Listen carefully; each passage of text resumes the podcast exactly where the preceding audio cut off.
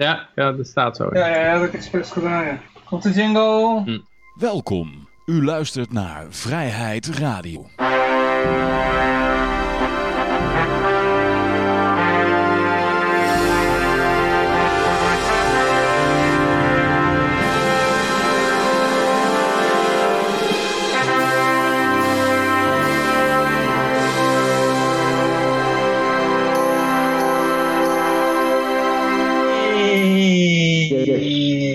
En mijn naam is Johan. En uh, ja, we hebben weer... Uh... De diehards deze week. Dus Wat, weten ons wat? helemaal onder... De echte diehards deze week. Dus we weten ons helemaal ondersteboven. Maar we zijn er toch maar weer. Is het in eh, Servië zo eh, heet dan? Eh, of in Lieberland? Oh, is is het in Nederland niet zo? Ja, het is hier dus ruim boven de 30 graden op het moment. Nou, hier is het hooguit eh, benauwd van al eh, re- eh, vocht in de lucht. nee, maar goed. eh, ja, naast het weerbericht hebben we natuurlijk ook andere vaste items. Zoals goud, zilver, de bitcoins en de staatsschuldmeter. En eh, laten we even beginnen met, eh, met goud. Want daar hebben we zo meteen een, eh, een berichtje over, hè? Inderdaad. Of, oh, die had je nog niet voor je. Anders doe ik even de Eh. bitcoins. Nou, de bitcoin die heb ik hier op het moment het in is dollar. 1777 dollar. Oké, het goud. eh, die is omhoog eh, geschoten? Hij was even door de 1800 heen geweest. Dus dat is Ah. wel een nieuwe eh achtjaars hoogtepunt geloof ik. Ja. Oké. Ja, en de olie? Olie is net een dubbeltje onder de 40 dollar per vat. Een beetje stabiel daar. Oké. Hm. Nou, de bitcoin, eh, ja, over een week gezien is eigenlijk... eh, even kijken, ook ik heb hem nu op eh, 30 dagen staan. Zet hem op 7 dagen. In ieder geval, hij was even omlaag gegaan. Hij klimt nou weer omhoog. Hij staat nu op eh 8253. Eh, ja, dat was even, even kort. We gaan dat verder niet behandelen. We hebben daar verder geen berichten over. Maar er waren allerlei rapporten uitgekomen van onder andere Bloomberg en Morgan Chase en noem maar op. En die zeiden allemaal dat, eh, dat ze winst, eh, verwachten dat de bitcoin flink omhoog zou gaan de komende maanden. Dus eh, we zullen zien, we zullen zien. We gaan het zien. We gaan het zien. Ja, en dit is dan niet gebaseerd op technische analyse. Ehm, dan hebben we nog de marijuana-index. Ehm marijuana-index, die is... Oh, jongens, oh, jongens, jongens.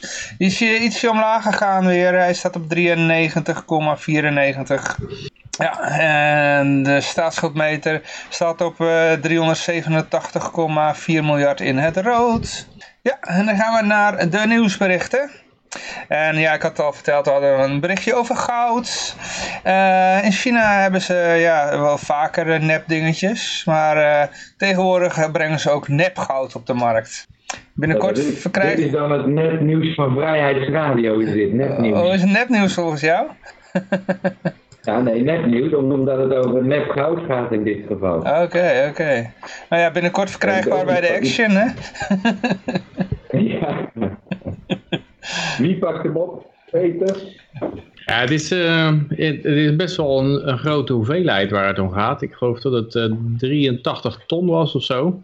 Ja. En het was gebruik- gebruikt als onderpand voor een lening. En dat blijkt dus eh, eigenlijk allemaal eh wolfraam te zijn. Wat bijna dezelfde dichtheid heeft als goud. Met een laagje goud eroverheen. Bekende manier om dat te doen. Dat kan je, dan, eh, ja, dat, je kan dat wel vinden met, met zo'n ultrasoonapparaat meestal. Omdat het dan de, de grensscheiding, zie je dan een reflectie komt daar vandaan. of je kan het gewoon doormidden hakken. Maar dit is best wel ver. Dat, eh, ja, dat er zoveel... En ik geloof ook dat het kwam inderdaad uit Wuhan. Dat is al heel apart natuurlijk. En eh, Wuhan is gewoon graag veel in het nieuws de laatste tijd. maar die vent die daar aan het hoofd stond, die heeft ook eh, connecties tot eh, heel hoog toe. Een of andere voormalige generaal of zo. Dus eh, ja, dat is dan eh, interessant wat daarmee gaat gebeuren. En het is 4,2% van de goudreserve van de Chinese staat. Is dat, die nu ter discussie staat. hè. Het is allemaal Ja. nog niet 100% bevestigd dat het allemaal nep is. Maar ja, dat zal ook nooit echt gebeuren, denk ik. Want wie gaat er toegeven dat die eh, 300 ton goud eh, ne- voor 300 ton goud genept is? Maar het is wel, eh, het is, ik had even gekeken, een deel van de Nederlandse goudreserves liggen in Nederland. En dit is een hoeveelheid die twee keer zo groot is als wat er van de Nederlandse goudreserves in, in Nederland aanwezig is. Eh, En dat goud, was allemaal gebruikt als onderpand voor leningen. En het bedrijf dat die leningen was aangegaan is nu failliet gegaan. En daardoor werden die goudbaren dus weer opnieuw in circulatie gebracht. En toen kwam men erachter ja, dat het dus, uh, ja, in ieder geval voor een deel van die baren zou het allemaal gaan om, om nepgoud. Hè. Dus dat het bedrijf eigenlijk al veel eerder failliet was. ja, ja, maar ja goed. Uh, uh, als hij, als die oud-generaal zijn nepgoud voor een echte lening kan, kan verpanden, dan, dan doet hij het ook niet slecht. Maar het is wel zo dat ze dus, uh, er was ook een Engels artikel hierover. En daarin werd dan meteen gesteld van ja, als je in, in, in China een hooggeplaatste militair bent, dan kom je eigenlijk overal mee weg. Dus uh, dat is dan de manier waarop dat event misschien gewoon wel met, met willens en wetens van de mensen die hem dat onderpand verleenden, toch zo'n goud kon ronddraaien. Weet je wel? Dus, ja, je zou zeggen zo'n grote hoeveelheid, die test je toch wel... Uh... Ja, Zeker, ja, het gaat om miljarden. Dus, maar, maar uh, als, zou je inderdaad verwachten. Als, hij, als hij overal mee weg kan komen, dan, uh, dan hoeft hij dat toch niet eens meer te doen? nou ja, ja ik, heb, ik heb natuurlijk, uh, ik ben zelf geen Chinees. Ik ben er ook nooit geweest, dus ik weet niet precies hoe het allemaal zit. Ik vond jouw opmerking wel leuk, Johan, van Pieter Schiff. Wat, dit kan je met Bitcoin niet doen. Ja, klopt, uh, klopt. Nou is dat natuurlijk, daar heb ik over nagedacht. Uh, als we eenmaal op het Lightning-netwerk, het ons alom geprezen Lightning-netwerk gaan zitten. Daar kun je het wel doen. Dat weer wel. Ja, ja. Want, want, dan zeg je, ja kijk, hier zijn allemaal stortingen op het Lightning-netwerk. En die mag je voor de helft van de prijs overnemen. En dan blijkt uiteindelijk dat dat hele Lightning-netwerkkanaal al, al, uh, al, al leeg is gehaald. Ja. Oh. Dus dat is het geweldige voordeel van het Lightning-netwerk, mensen. Vraag het allemaal aan je favoriete Bitcoin-maximalist, hoe geweldig dat het gaat werken. maar uh, ja, ja, en durf geen... geen uh, Bitcoin nooit gebeuren. En als je, als je graag, als je van die bit, Bitcoin-maximalist vrienden hebt, waar je eigenlijk liever van af wil, moet je gewoon kritische vragen stellen. Dan gaat hij je blokkeren ook. dan ben je meteen van hem af. Ja, ja, ja. Even over je favoriete altcoin beginnen. ja, nee. nee, want dat, dat noemen ze dan gewoon shitcoin. En dan is daarmee voor hun de kous af. Want ja, nee, Bitcoin is natuurlijk geen shitcoin. Dus, uh... maar ja, de vraag is natuurlijk waar je, of je nou meer nep goud hebt of uh, goud verliezen, zeg maar, dan bitcoin verliezen. Want ja, er, is, er zijn ook wel eens een paar bitcoins verdwenen in een, uh, in een zwart gat. dat, dat, zijn ook, dat gaat ook wel hele bedragen.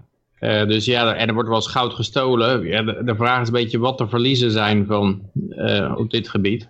En ja, je kan inderdaad, dit trucje kan je niet uithalen. Je kan geen valse bitcoins maken, die later blijken nep te zijn. Maar uh, ja, je kan wel een hele hoop kwijtraken aan Mount Gox bijvoorbeeld ja. te zien. Ja. Maar ja, er liggen, liggen ook nog... Ja, als jij liggen ook nog hele scheepsladingen op de bodem van de Atlantische Oceaan, hè, met goud. Dus, uh, ja. Ja. ja, en dan zwerven we af en toe van die planeten die dan uh, uit puur goud bestaan, zeggen ze dan, weet je wel. Kometen uit puur goud. Lijkt me sterk dat... Uh, dat ja, ze, die dingen zullen in een bepaalde verhouding, die elementen voorkomen. Het lijkt me sterk dat er ergens een komeet is die dan helemaal, helemaal van goud is. Uh, natuurkundig lijkt me onwaarschijnlijk. Mm -hmm. Ja, ja, ja. Ik heb hem ook nog niet gezien, Peter. Maar het lijkt me ook onwaarschijnlijk dat hij niet zou bestaan. Want het heelal is zo groot. Dan moet het er ook wel ergens een uh, planeet van helemaal goud zijn. Ja, een planeet met uh, levende wezens erop. Uh... Nee, maar een planeet die, komt, die ontstaat over het algemeen door, ja, door bepaalde nucleaire processen, geloof ik. Dat onder enorme druk worden er dingen samengesmolten. Dus die zwaardere elementen zal je steeds minder uh, minder aantreffen. Dus uh, ja. Ja, een klein planeetje dan, Peter, vooruit. en dan is de druk ook heel klein, hè? Nee, oké, ik, ik, snap, ik snap de gedachte. Het is misschien inderdaad wat onwaarschijnlijker dan een planeet met verschillende soorten samenstelling. Dat is... Uh, uh, een hele, blonk ijzer, dat zou nog wel kunnen, want dat is de meest laagwaardige vorm van energie. Hè? Dus als je, als je waterstof gaat fuseren naar helium, dan komt er energie bij vrij en dan kan je mee doorgaan tot je bij ijzer komt. En als je plutonium uh, of uh, uranium gaat splitsen, dan komt er ook energie vrij. En daar kan je ook mee doorgaan tot je bij ijzer komt. Dus ijzer is eigenlijk, het, uh, eigenlijk de, waar geen uitweg meer uit is, het element. Dan, de, als je een blok ijzer hebt, dan kan, je er, kan, kan er geen energie meer uit vrijkomen door te splitsen of te fuseren. Het is een beetje een wok, zeg maar, die, die energiecurve van die, van die elementen. Ja, en... Ik ben weer blij dat ik ben aangeschoven vandaag. Heb je weer wat geleerd. Ja. En wat, doe, wat gebeurt er met ijzer als je het te lang laat staan? Dan wordt het roest. Um, dan gaat het weer van natuur als weer... Er, als er zuurstof ja, bij is. Ja, wel zuurstof bij. Ja, maar meestal is dat toch zo. Met als je, je, je, hamer ergens neerlegt en je laat hem daar een paar maanden staan, dan uh, heb je een hele mooie bruine hamer die zo bruin is als het handvat. Ja, tenzij je natuurlijk ingevet hebt. Maar uh, goed, um, ja, we hadden nog, uh, even kijken, wat andere berichtjes. Uh, oh jongens, ik heb even iets, er is iets fout gegaan hier. Um, even... Ah, dit is een prachtig, prachtig verhaal, het volgende verhaal. Nou klinkt je goed, Johan, als je zo zit. Oké, okay, echt met mijn mond voor de, voor de microfoon, ja. politiebond... Ja, heel strak geluid. Ja, de politiebond die luidde de noodklok. Um, even kijken hoor, we raken de grip op de samenleving kwijt. Ja, het, het, het klagen. Uh, er wordt volop geklaagd. Het gestigmatiseer en de foute frames. Gaan ze, gaat de politieraad in de underdog-rol zitten. Dat is altijd heel apart. Dan slaan ze eerst allerlei mensen aan dirrelen. dus, ik zag ook zo'n filmpje van uh, zo'n busje dat kwam voorbij. Er kwamen zes mannen uitgesprongen. Er zat een vent die zat even niet op te letten op zijn... op zo'n uh, scootertje, die werd er zo vanaf gesleurd en in die bus getrokken. En al, en al de volgende moment dan zeggen ze, oh Mo, help, we worden zo, zo negatief neergezet en uh, het is vreselijk. ja, en we worden geframed, zeggen ze dan. Terwijl ja. dat ze zelf natuurlijk uh, alleen maar aan het framen zijn de laatste tijd op allerlei mensen. Van ja, de crimineel die had een half miljoen cash in zijn tas. Ja. Terwijl dat helemaal niet bekend is, weet je wel. nou ja. Uh, dit is volgens, ja, het is, ik heb laatst een, een blogpost geschreven waarin ik schreef dat als we ooit uh, een veilige of een, een, een, geweldloze transitie naar een nieuwe samenleving willen uh, ondergaan, dat het van belang is dat de politie hoog gedemoraliseerd wordt voor hun werk. En dat ze dus in gaan zien dat de wetten die ze uitvoeren, uh, ja, toch vrij immoreel zijn allemaal. Uh, dus ja, er is wat mij betreft is er met dit artikel wat, uh, hoe zeg je dat, wat hoop aanwezig. Dat er toch ja, onder de politieagenten wat, wat, wat, wat gaat knagen aan hun geweten. Dat lees ik eruit. Je hebt altijd het idee dat ze zo onaantastbaar zijn inderdaad. Want ook in Amerika, die konden gewoon op klaarlichte dag iemand voor zijn, zijn bak schieten. En dan werden ze nog vrijgesproken en dan kregen ze nog een pensioen en, en uh, stressvergoedingen en alles. Maar nou zijn ze toch wel even in een negatief licht gekomen. Zodat er zelfs in New York een, een miljard van het budget afgaat. Nou is het budget van de politie in New York gelijk aan het militaire budget van de hele Oekraïne. Dus uh, ja, het is nog, nog steeds heel royaal, denk ik. Maar het is wel eens goed dat het een keer de andere kant op gaat. Want anders dan... Ja, dat, ik denk dat, dat, ook moet dat die politici dat ook moeten doen. Dat we af en toe even de belastingdienst een tik moeten geven of de politie. Want anders denken die organisaties gewoon dat ze te, mak te machtig worden. En uiteindelijk binnen de overheid geldt ook een soort verdeel- en heerspolitiek. Dat die politici willen die de baas blijven dan moeten ze niet, als ze, als wat van de Belastingdienst vragen, dat ze een hele neus omhoog krijgen van, hey, wij zijn de Belastingdienst, we zorgen hier voor al het geld voor jou en uh, zoek het maar uit. Uh, of bij de politie van, uh, ja, wij houden de meute onder de knoet, dus je doet maar mooi wat ik zeg. Dus ze moeten gewoon af en toe even laten zien, denk ik ook, dat, dat ook de politie niet heilig is en ook de Belastingdienst niet. Ja, ja ik, ik, vraag me wel af. Ja, ik vraag me wel af het komt niet helemaal uit de lucht vallen natuurlijk, hè, dit helbericht. Want ze zijn heel lekker bezig geweest de laatste tijd met allerlei uh, dingetjes en weet ik het wat allemaal. Nou, ik heb filmpjes ook gezien. Noemen ze ook een fietser die een klap van achteren tegen zijn hoofd krijgt. Een oudere vrouw die tot tweemaal toe nat gespoten wordt. En een arrestatiebus die op een groepje betogers lijkt in te rijden. En je, en je zag ook van die provocatiegasten, hè, van die, uh, die, die gewoon uh, in burger, zeg maar, die groep inlopen en dan opeens uh, heel hard terugrennen naar hun politiebusje toe. Ja, ja, ja. ja. Ik had dat en, filmpje en, gepost en, en, ik kreeg op Facebook een melding dat ik, het was niet nepnieuws, maar um, iets met framing of zo. is, er stond zo'n van, van zo'n zo, zo zogenaamd onafhankelijk Fact-check. Fact-checker die had gezegd dat het uh, framing was. ja. Ja. ja. dan moet je dus eigenlijk met al die, uh, al die artikelen uit het Algemeen Dagblad, waarin ze dus inderdaad zeggen van uh, de mensen hebben een half miljoen cash in hun tas. Ja, dat is op zich geen strafbaar feit, hè. Framing. Maar dan, dan doen ze wel aan dan doen ze wel zelf aan. Of de verwarde man. Ja, ja, ja, inderdaad. Maar je had laatst dat filmpje van die, uh, er was zo'n Black Lives Matter protest in een, uh, in een chique wijk, zeg maar. En er waren twee uh, bewoners naar buiten gestapt met een, de man met een, oh, ja. een semi-automatisch... AR-15? Ja, AR-515. en de, de, de, vrouw des huizes met een heel klein pistooltje. en meteen berichten van, er was een vreedzaam protest en dan in één keer duiken deze twee op. Terwijl die mensen, die dat protest liep ging gewoon, had het hek opengebroken van hun landgoed. En ze waren gewoon hun landgoed opgegaan. Om dus ja, En ze zaten ergens in de tuin zaten ze te eten geloof ik. Ze hoorden opeens het hek gebroken en dan kwamen die lui binnenstormen. Ja, uh. Ja, ze zaten ook aan, te, aan te, drinken, wat niet helemaal een goede combinatie is om met een AR-15 rond te lopen. Ja. En die vrouw ook een beetje met een pistool zwaaien. Ja, ze zat dan aan de Bloody Mary. ja, dat stond, er stond nog omcirkeld erbij. Dus ja, dat is... Uh...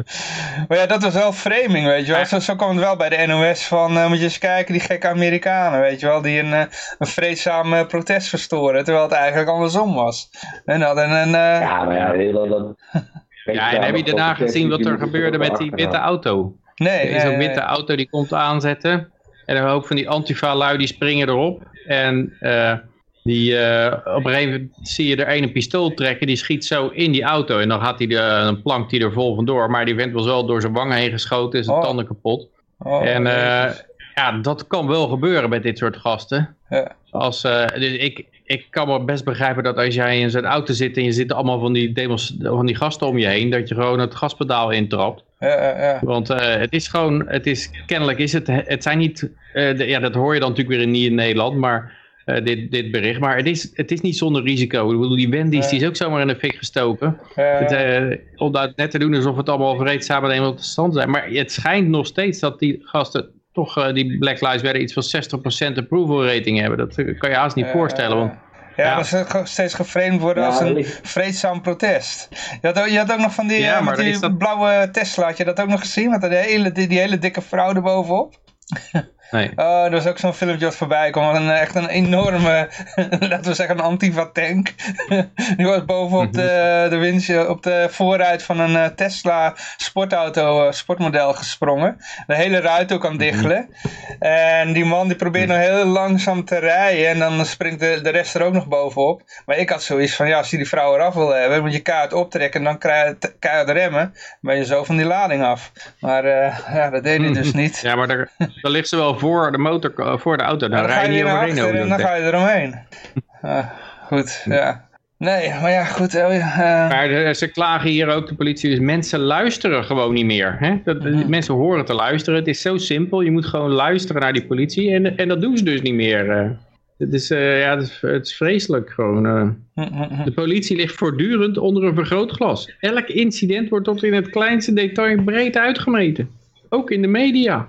Agenten willen dat niet meer. Het enige dat zij willen is een veilige samenleving voor iedereen. Oh, ja, ja, ja, Met mondkapjes. Maar het probleem is dat het woord verantwoordelijkheid bij veel mensen is verdwenen. Ze oh. luisteren niet meer, oh jee. Ach, jezus, ach, En dan krijg je dat soort dreigingen dat je heleboel van die politieagenten eh, eh, hoort van Amerika. En ook van, nou, zo hoeft het niet meer voor mij. Als, als ze niet iedereen uh, gewoon neer mogen schieten, dan hoeft het niet meer voor ze. Alsof zij uh, een dergelijke salaris ook bij ergens anders kunnen krijgen. Ik hoorde laatst iemand die zat in Californië te kijken door de salarisstroken. Het, het stikte van de, van de officers, gewoon de politie-officers die dan twee ton per jaar binnenharkt. Hè? Oh. Alsof, die, uh, alsof je dat dreigement serieus moet nemen, dat die, uh, dat die ermee ophouden. Ja. Maar wat ik wel eigenlijk mis in die hele discussie, want je hebt dan... in Amerika hebben ze het ook allemaal over defund de politie. En nou ja, in New York is het dan gebeurd. Maar ik heb niet het idee dat dat de oplossing is. Want uh, op een gegeven moment gaan ze zeggen, uh, een paar jaar gaan ze weer uh, roepen wij zijn underfund. En dan gaan ze allerlei misdrijven niet oplossen, weet je wel. En dan zeggen ja, ze van... meestal... ja, maar dus het, het probleem zou moeten, of de oplossing zou moeten zijn van de politie privatiseren. Dat zou de discussie moeten zijn, weet je wel. Outsource de police. Ja, de Uber-politie. Ja, nou, ja, je hebt al in, je hebt al in, in, Detroit heb je al private politie. Dus uh, daar is de politie... Ja, in Chaz uh, ook. Waarom? in Chaz. Chaz. Ja, Job. Hoe heet dat dan? Job, Chaz, Seattle. Seattle? Autonomous Zone. Ja, oké, okay, maar dit is... nee, je hebt echt bedrijven die dat doen, hè. Dus... Uh, Hm. En in, uh, in uh, Engeland heb je ook steeds vaker uh, private politie. ja. Ik had gehoord dat ze die autonome zone hebben afgekocht voor een paar miljard of zoiets, of een paar honderd miljoen. Oh. Dat, ze dat ze geld hebben gegeven en dat ze het nou weer terug hebben. Mm. Serieus? Ja, volgens mij is dat weggegooid geld, want je kan, je kan het zo uitzitten tot ze verdwenen zijn. Ja, je moet gewoon even de pizza toevoer afsnijden. de pizza, Als je pizza toevoer afsnijdt, dan, dan moeten ze zelf van die, van die groentuintjes leven. Maar... Muren eromheen.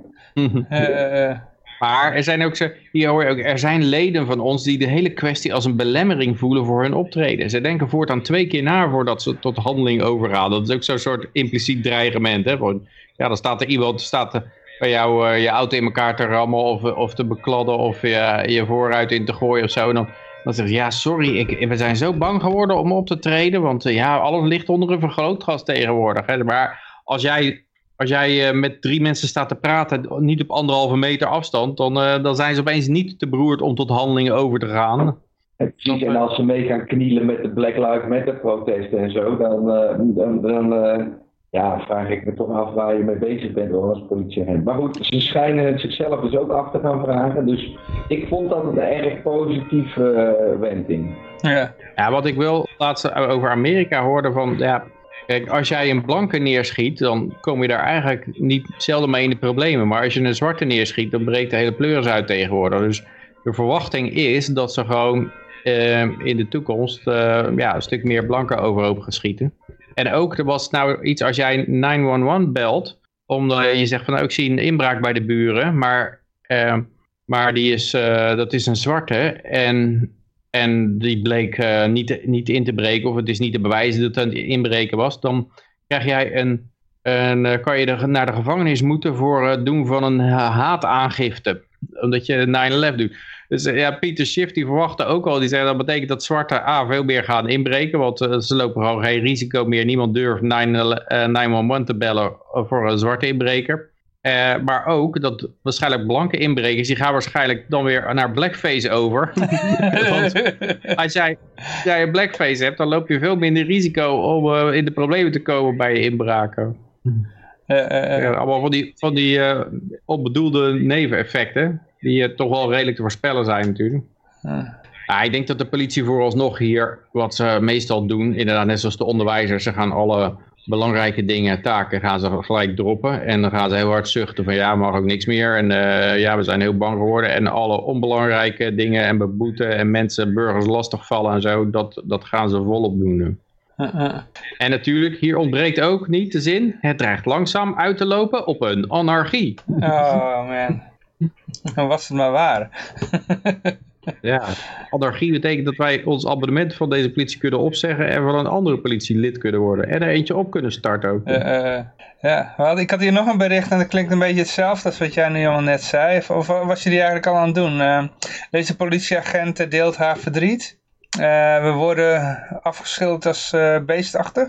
Ja, dit is nog meer een propaganda piece dan die vorige. Oké, oké. Het is echt zo de Zo'n persoonlijk verhaal. Agent Marjolein uit Rotterdam is verdrietig, boos, teleurgesteld. omdat agenten vaak stank voor dank krijgen. Het is gewoon zo'n mega dramatische serie. Want straks wordt het nog verfilmd over. Je zit gewoon een traantje weg te pikken als je het hoort over Marjolein uit Rotterdam. Die het toch zo moeilijk heeft. Omdat zij en collega's afgelopen weekend werden vergeleken met nazi's. Nou ja, uh, je kan beter met een nazi vergeleken worden dan dat je 750.000 euro uit je plastic zak door de politie wordt gejat. dan laat ik me graag met een nazi vergelijken als, uh, als we me dat uh, niet zou bestelen. Maar Marjolein is het zat om uitgekotst te worden, om te worden neergezet als beestachtig. Een foto die ze op het internet tegenkwam waarop een Nederlandse agent in uniform werd vergeleken met een SS'er uit de Tweede Wereldoorlog. Stank voor dank noemt Marjolein het in een post op haar Facebookpagina waar een link bij staat, zodat je er ook naartoe kan om Marjolein steun te betuigen, zodat ze toch maar fijn doorgaat. We doen het ook nooit goed. Wij geven onze veiligheid op voor de veiligheid van de burgers, schrijft ze. Oh, mensen, kinderen. Dat soort politiewerk heb ik al hele tijden niet meer gezien. ik zie ze alleen maar studentjes beboeten die met z'n drie op een balkon zitten. Allemaal drie, drie keer 390 euro. Of uh, mensen drugs afpakken om het vervolgens zelf te gebruiken of door te verkopen. ja. We worden neergezet als mensen die zomaar bevelen opvolgen vanuit de overheid. Nou, dat is toch zo? Ja. Uh... Just following orders. De, de zorg wordt bedankt voor alles wat zij de afgelopen maanden gedaan hebben. Wij doen het nooit goed. en de politie is volgens Timmer een populaire boksbal. dus uh, ja, het is één groot geklaag. Je moet, als je het artikel leest, gewoon helemaal zeggen... Nou, ik stuur ze een bloemetje, want oh, ik vind het zo erg. Hmm. En dan komen ze ook zo... Hij, hij verwijst die Timmer naar het Centraal Bureau voor de Statistiek. Dat laat zien dat Nederlanders de laatste jaren steeds tevredener zijn met de politie. Dat zijn betrouwbaardere gegevens dan dat gebrul op sociale media.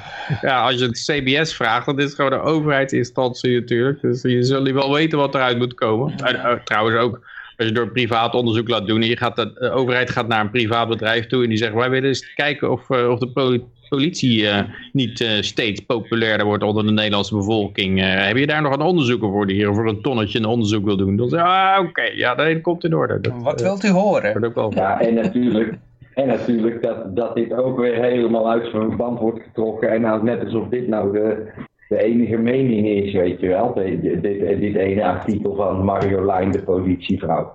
Dus mhm. ja, ik denk dat ze Marjolein, de politievrouw, zich moet gewoon moet af gaan vragen van wat voor orders volg ik nog op. En is het wel terecht dat we met z'n allen verplicht worden om op anderhalve meter van elkaar via een mondkapje of een muilkorf, zoals ik hem liever noem, uh, verplicht worden met elkaar te spreken. En wat zijn dan de, de, de onderliggende vereisten die, die ervoor op deze situatie hebben gezorgd? En dan kan ze zich misschien wat beter inbeelden waarom dat er zoveel mensen ja, totaal niet meer uh, respect voor haar beroep hebben als ze die regels uitoefenen. En in plaats ja, dat ze dan loopt. Ook die anderhalve ja. meter, meterwet mogen ze gewoon je huis binnenvallen, hè? Ze mogen gewoon ja, uh, zonder... Nog niet zonder, helemaal, hè? Ja, zonder... noodverordening nog, nog, maar de, de, de, die wet is er nog niet, hè? Ja, maar nee, die wet is er nog niet, want die is wat, wat uitgesteld. Maar als die wet er als die wet erdoor komt, dan is het in feite gewoon, ja, er zitten twaalf man binnen, denken we. Dus hup, boem, hup, gaan we kunnen gewoon je huis binnenvallen. Ja, je moet ook niet vergeten dat destijds de, de identificatieplicht, uh, dat, dat, was ook eigenlijk zo van alleen als, je, als ze jou verdenken dat jij een uh, terroristisch motief hebt, dan mogen ze vragen naar je identiteitsbewijs. Maar ja, tegenwoordig uh, zelfs zo'n zo enquêteonderzoeker in de, in de trein, die kan al naar je identiteitsbewijs vragen, weet je wel. En dan kan ik wel met die ja, persoon... Ik zag op het Malieveld. Ja? Op het Malieveld stond ook die gast, die uh, Laurens Meijer of zo, die heeft een heleboel van die uh, cafés. En die zei, 1 juli ga ik hoe dan ook open, want ik kan die niet langer volhouden. En die stond daar gewoon te staan en de hup moest gelijk identiteitsbewijs laten zien en werd gearresteerd. Ja, ja, is dat dan een, een terroristische, een mogelijke terrorist of zo? Uh, ja, dat is onzin. Ja, maar ook bijvoorbeeld als jij uh, als, als, uh, als gewoon drank in de, in de supermarkt wil kopen en je, bent, je ziet er misschien jong uit of zo. Of de, de verkoper denkt, verdenkt jou ervan dat jij, ondanks je grijze haar en je gerimpelde huid, dat je toch 18 min, min bent. moet er toch een identiteitsbewijs getoond worden, weet je wel. Dus ja... Hmm. Dus, uh, dus zo zal dat ook gaan met, die, uh, met, met, al die wetten, weet je wel. Uiteindelijk zetten ze het allemaal nou in eigen hand. Dus uh, ja. Absoluut. Ja. En dat is, dat, dat is alleen maar te verhelpen als je een abonnementsysteem hebt waarbij vrije competitie mogelijk is. En je kan zeggen van, ja nou zijn ze zo stom bezig, hier geef ik mijn geld niet voor uit. Want A, het wordt steeds duurder als ze zich met meer, meer dingen gaan bemoeien.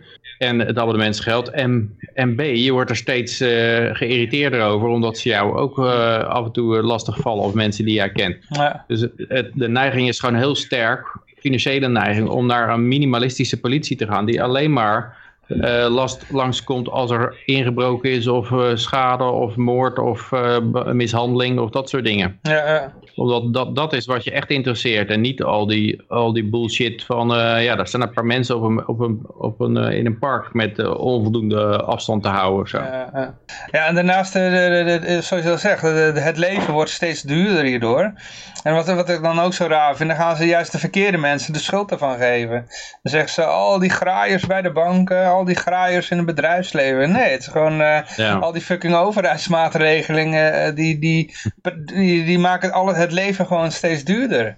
Weet je wel? Ja, wat nou als, je die, als die Karens, hè, die, die Karens die iedereen uh, met, de, met de wijsvinger toe, toewijzen van hey, je mag dit niet doen en jij hebt, je hebt geen mondkapje niet aan. Zo. Als die dat nou zelf moesten betalen, die, die hele policing van hun ideeën, zouden ze dan denken van ja, nou ga ik toch liever een keer naar de sauna toe van het geld dan dat ik uh, andere mensen loop lastig te vallen. Ik denk dat, dat mensen daar het geld niet voor over hebben. Ik weet dat Steven Molyneux het er wel eens een voorbeeld van. Stel dat jij uh, lid kan worden van een politiedienst. Uh, die, die moet zorgen dat iedereen een groene onderbroek draagt. Het schijnt geloof ik een mormoonse gewoonte te zijn. Want als je een groene onderbroek draagt en je gaat dood, dan kom je de hel beter binnen. en, maar het is, het is natuurlijk een hele dure grap om iedereen in de buurt ervan overtuigen dat hij een groene onderbroek moet aan hebben. Er zijn best mensen die dan zeggen van, uh, nou als dat jouw geloof is, ja, uh, uh, ik wilde er liever niet aan meedoen, maar voor het juiste bedrag, als je mij gratis gezondheidszorg geeft, dan wil ik wel groene onderbroek aandoen. Dus dan kan jij gewoon misbruik maken. Je kan gewoon op de zak van anderen leven die irrationele ideeën hebben over en, dat, en dat wordt op een gegeven moment zo duur. Want jij, jij bent lekker bezig met je flatscreen en een sportauto en zo. En, en die gast die, die geeft zijn geld uit om, om iedereen met een groene onderbroek te laten lopen. Dus dat, dat, dat, dat heeft de neiging om zich heel snel de nek op te draaien. Maar als je alleen maar moet lobbyen bij de politie. En de politie die, die wordt toch gefinancierd vanuit belastingen. Dan is het veel makkelijker om hele domme dingen opgelegd te krijgen. Hm. Omdat er voor jou geen directe kosten aan vast zit. Ja, ja. Maar waar is de politie eigenlijk allemaal mee bezig? Ik heb hier een bericht. Uh... Vooral dat, Johan. Want nou, nog meer hoor, nog die meer. Mondkapjes, en met die mondkapjes wil ik toch nog een keer gezegd hebben dat ze dus totaal nutteloos zijn. Hè? Ja. Als je die maskers ziet waarmee je virussen buiten houdt. Hè, dat zijn een, een stel units, dat is een, een, een techniek die erachter zit. En om mensen te gaan verplichten om, om zo'n mondlap voor te houden, die gewoon totaal niet werkt. Het is echt gewoon, slaat gewoon helemaal nergens op. En, en ja, ja, ja Laatst was er iemand bij de, die deze, de, deze als voorbeeld had zo'n mondkapje, wat was gewoon voor kippengaas gemaakt. en die zei, nou, ik ga hier eens de Walmart bij binnenlopen, kijken wat er gebeurt. hij zegt, het is gewoon duidelijk dat dit helemaal niks doet. maar hij, hij was daar, hij kon er gewoon mee naar binnen lopen. want uh, nou, ja, als je maar iets op hebt, dan, uh, dan uh, en ik heb ook nog een leuke gezien deze week ergens. Uh, er was iemand die deze mondkapje op zijn arm. Zei ze, ja, u moet een mondkapje aan. Zei ja, hier, ik heb hem aan, ik heb hem op mijn arm. En dat er dus nergens staat dat het mondkapje voor je mond moet. Uh, klopt, klopt. zag in de trein ook al iemand... ik, ik zat in de trein naar mijn werk toe. Er had iemand die had gewoon zijn mondkapje op zijn hoofd, zo om zijn oren, zo, boven op zijn hoofd. Oh, misschien is dat die Hammersticks wel, die doet het ook altijd. Die, uh, dat is een Amerikaan die ook uh, YouTubes maakt. Uh, heeft hij lange haar toevallig? Of? Nee, nee, nee, dat is iemand met kort haar, een beetje oh. dik. die zat gewoon in de trein. Nee, dan is de... ja, maar deze vent zag ik ook op de trein springen met zijn mondkapje op zijn hoofd. Ja, dus. Oké. Maar goed, wat, wat doet de politie allemaal? Um, ja, ik moet even bij, bij, zeggen, het is eigenlijk net als, met mijn 9-11 kregen we ook allemaal gekke rituelen. Moesten we in één keer uh, bij, de, bij de luchthaven, moet je dan door al die lintjes heen, weet je wel. Zo zigzaggend. En, uh, en dat, bijvoorbeeld mogen we ook geen vloeistoffen meer meenemen. Ja, precies. De... Uh, dus elke, elke, en je schoenen uit. Schoenen uit, riem af, weet je wel. elke decennium heeft weer zijn gekke, nieuwe gekke rituelen, weet je wel. Dus uh, ja, dan zeggen mensen van, ja, we worden steeds minder religieus. Nou, ik heb het idee dat uh, alleen, alleen de naam van de goden zijn veranderd. Het is nou de overheid geworden. En er horen ook weer allemaal gekke rituelen bij, weet je wel. Vroeger was het iets met, met wier ook een beetje heen en weer zwaaien en met een dingetje op je rug slaan. Nou is het dit, weet je wel. Dus, uh, vroeger was het hoofddoekje op, nu is het mondkapje op. Dus ja, ja. Maar goed, um, de politie neemt stoepkrijt in beslag op het Malieveld. Dat zijn de belangrijke dingen die ze allemaal doen, dames en heren.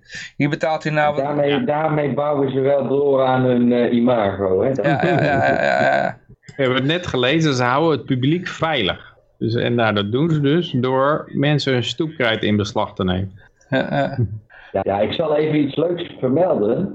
Um, uh, dat er in 2018 Ehm, een uitspraak is geweest omtrent stoepkrijt. En daarbij is vastgesteld dat stoepkrijt geen vandalisme is. Dus uh, er is jurisprudentie op dit vlak. En dus is eigenlijk deze hele inbeslagname daarmee volgens mij volledig ongegrond.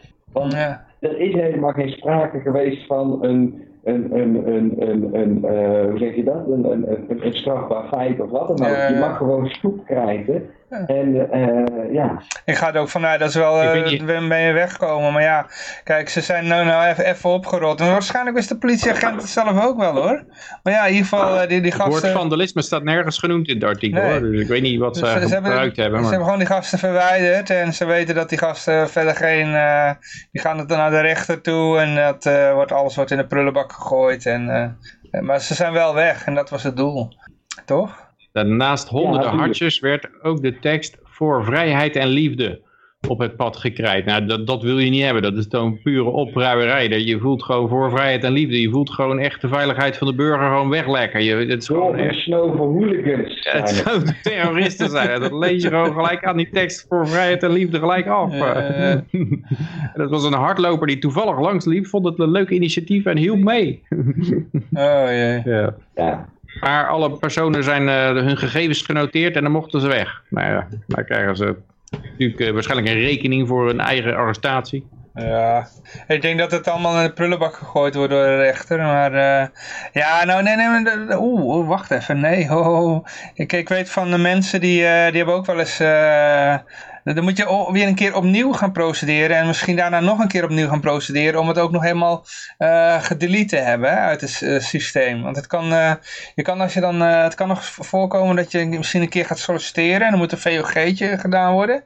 Dan vinden ze dat toch nog terug. Hè? Ondanks dat je de rechter heeft gezegd van, joh, dit is geen strafbaar feit. Hmm. snap je? Ja, daar kunnen ze ook weer goed aan verdienen dan. Hè? Als, jij, als jij wil emigreren of zo, dan heb je vaak ook zo'n bewijs nodig. Ja, ja. Dus je moet dan nog, dan, mocht het jou uh, overkomen, moet je nog even een paar keer voor de zekerheid nog even nagaan dat het wel echt verwijderd is uit het, uh, uit het bestand. Hm. Ja. Ja, het gaat ontzettend moeilijk te zijn om dingen te verwijderen. Ja. Door de, deze, deze hoeder van onze privacy, die de GDPR-wet heeft doorgevoerd om te zorgen dat onze gegevens niet overal... Uh, opgeslagen zitten. Ja, ja. Het is een, net een soort lastige vlek, zeg maar curry saus op je witte blouse.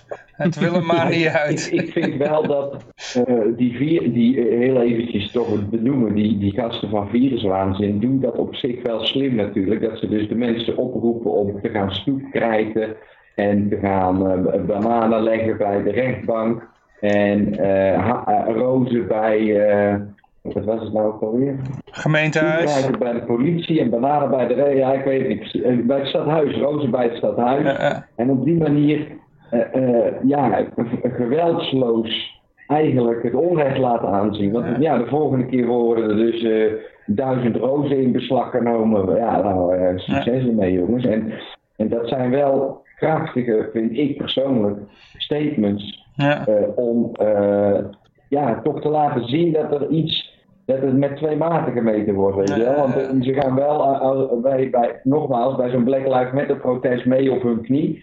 Maar de stoepkrijg van, uh, van mensen die hartjes steken wordt in beslag genomen omdat ze schrijven liefde en vrijheid. En ja. het is puur de agenda die de, deze uh, uh, mensen nastreven, die bepaalt hoe ze behandeld worden. En daarmee is toch een grote rechtsongelijkheid aangetoond elke keer weer als zulke berichten het nieuws halen. Dus ja. Ja, ik vind het op zich eh, wel, eh, ja, en dat kost stoepkrijt, hè, ja. Ook Ja. helemaal niks natuurlijk. Maar die, men- eh, maar ik moet wel zeggen dat die linkse mensen vaak veel beter actie kunnen voeren. Hè? Dit soort dingen. Dat is een beetje die Saul Alinsky eh, eh, Rules for Radicals methode. Dus inderdaad de hele tijd van die prikacties. Maar ook wel een beetje persoonlijk, zeg maar. Je gaat inderdaad bananen bij de rechtbank doen. Die mensen komen dan naar buiten, zien die bananen. Het is niet direct bedreigend, maar het is toch ook wel een beetje van... Ja, we weten waar je uithangt. Denk me niet dat je... we, Dat je helemaal, ja, we weten waar we, waar we mee bezig zijn, weet je. Ja, Ja. ja. Maar, eh, maar, eh, maar eh, ja, we gaan even naar een berichtje over Black Lives Matter toe. Maar om een bruggetje Oh. te maken van viruswaanzin. Ik kwam nog een klein filmpje tegen waarin de beste man Willem Engel zei dat hij ging samenwerken met Black Lives Matter. Nou, hij had ze opgeroepen om over te komen. Het- er was op diezelfde, na- nadat hij dat gezegd heeft, doken er ineens overal foto's op dat, dat, hij, zijn- dat zijn vriendin eh, eh, bij de Black Lives Matter zou zitten. Dus dat, eh, en daar heeft hij nog steeds niet echt op gereageerd volgens mij hoe dat nou zit. Dus dat is ook wel weer... eh, het is toch wel een aantasting van zijn reputatie in zekere zin. Maar ja, Black Lives Matter, ik vind het... eh, Ja, maar ik bedoel, Antifa van de... mag, mag zijn vriendin, ik, ik weet niet in hoeverre zij er dan bij zit, deze gewoon mee met een demonstratie of zo? Nee, maar dat weet dus niemand. Oké. Dat weet dus niemand. Het kan ook gewoon Ja, een beschuldiging zijn. En dan nog, ik bedoel, het staat Ja, er dus toch je- vrij om, om ze daar... kan ook eh, betaald worden direct. Ze kan ook direct bij Sor- door Soros betaald worden. En, en wat zegt het dan over, eh, over de hele viruswaanzin beweging? Ja, maar bij- aan de andere kant, mijn, mijn vrouw die, die doet ook wel eens, die gaat ook wel eens naar organisaties of eh, stichtingen of wat dan ook toe, waar ik verder helemaal niks mee heb. Dat zegt verder niks over mij. Ik bedoel, zij is een to- totaal ander individu, dus ja, en, zij stemt wel, ik stem niet. Ik bedoel, eh, Nee, ja. Johan, vandaag de dag, als jij een voetballer bent en je vrouw die post eh, iets van eh, eh, why all, all lives matter, dan kan, jij gewoon, eh, kan jij ontslagen worden daarom. oh man. Nou, het is natuurlijk wel een.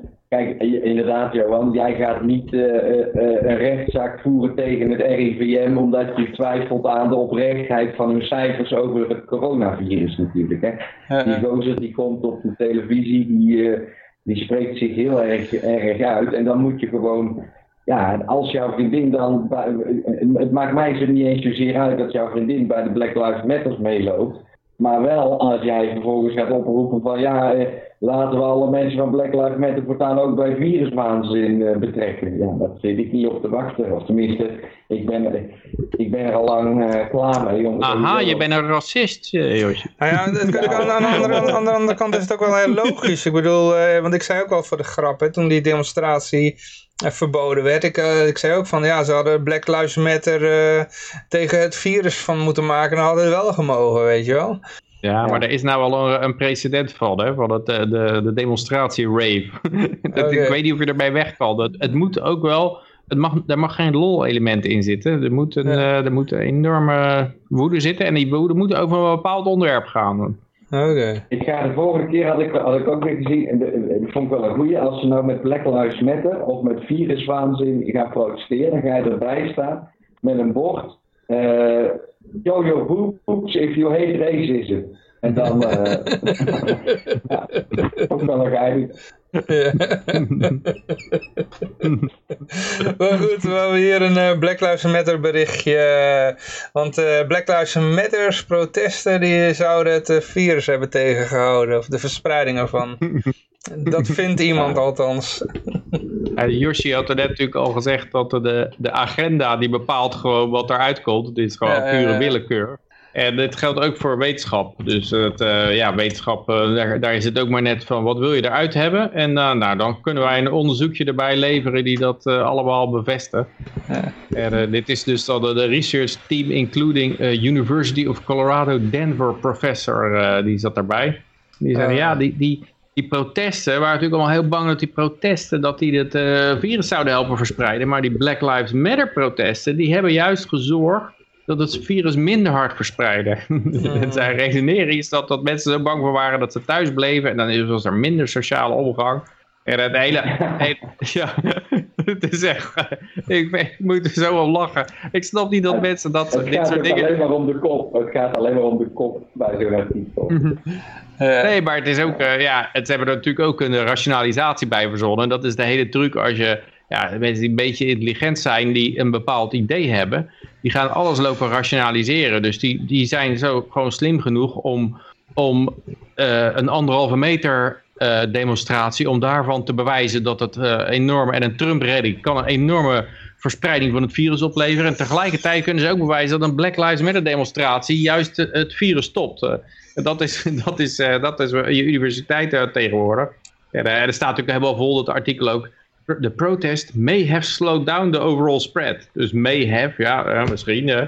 we think that what is going on is it's the people who are not going to the protest are staying away. Dus ja, we, we think, maar het zou kunnen. En eh, het is helemaal nog niet peer-reviewed ook. Ja, dat maakt ook niks meer uit peer-reviewed vandaag de dag. Dat weten we van die Peter Boghossian die die eh, artikelen in, eh, eh, ja, in allerlei journals heeft weten te krijgen. Inclusief een stuk van eh Mein Kampf in, het, in een wetenschappelijk artikel peer-reviewed heeft we- we- weten te kunnen publiceren. Gewoon door een aantal namen te vangen. Joden door witte mannen en... eh, en wat was het? Onze beweging door intersectional feminism. En eh, dan kon het gewoon, up, zo een wetenschappelijk eh, journal in. Deze die nog in Israël uitgenodigd om daarover te praten. Van, hey, je hebt een stuk Mijn Kamp in een wetenschappelijk wetenschap eh, journal gepubliceerd. Maar ja, hij zegt over zichzelf, I'm someone who likes to get the answers out. Dus het is, hij, vindt zichzelf vindt hij iemand die, ja, een nuchtere wetenschapper, hè, die gewoon achter de feiten aangaat. En, ja, het is gewoon knap dat, dat mensen dat gewoon helemaal niet doorhebben. Dat ze gewoon alleen maar hun eigen bias zitten te rationaliseren. Daar een papertje omheen schrijven. En daar natuurlijk dik voor beloond worden. Want er zijn mensen die willen dat graag horen. Maar het neemt nu vorm aan dat ik, dat ik eh, ja, gewoon af en toe inderdaad van mijn oren staat te flapperen. Dat het ene protest is vreselijk en een ramp. En, eh, en dan is de incubatietijd ook dat de volgende dag na de Trump-rally zijn er al allerlei infecties. De incubatietijd opeens, opeens één dag geworden. Ja, ja. en, eh, en van de Black Lives Matter protesten van, eh, nou ja, nee, dus eh, niks van te merken hoor, van die Amsterdamse protestactie. eh. het hield zelfs de verspreiding tegen. ja, dat, eh, het- ik vind het echt uh, ongelooflijk waar. Ja. Maar ja, fietshelm verplicht op de elektrische fiets, hè? Dat althans, dat, eh, komt er ook een wetenschappelijk artikel over? Ja, ongetwijfeld. Want eh, ja, eh, als je dat niet wil, dan you want people to die. Hè? Dat is duidelijk. Ja. En er gebeuren wel eens een paar ongelukken. Dus ja, mensen die geven niet om hun eigen veiligheid. Die, die gaan gewoon op zijn fiets zitten om zichzelf te pletter te rijden.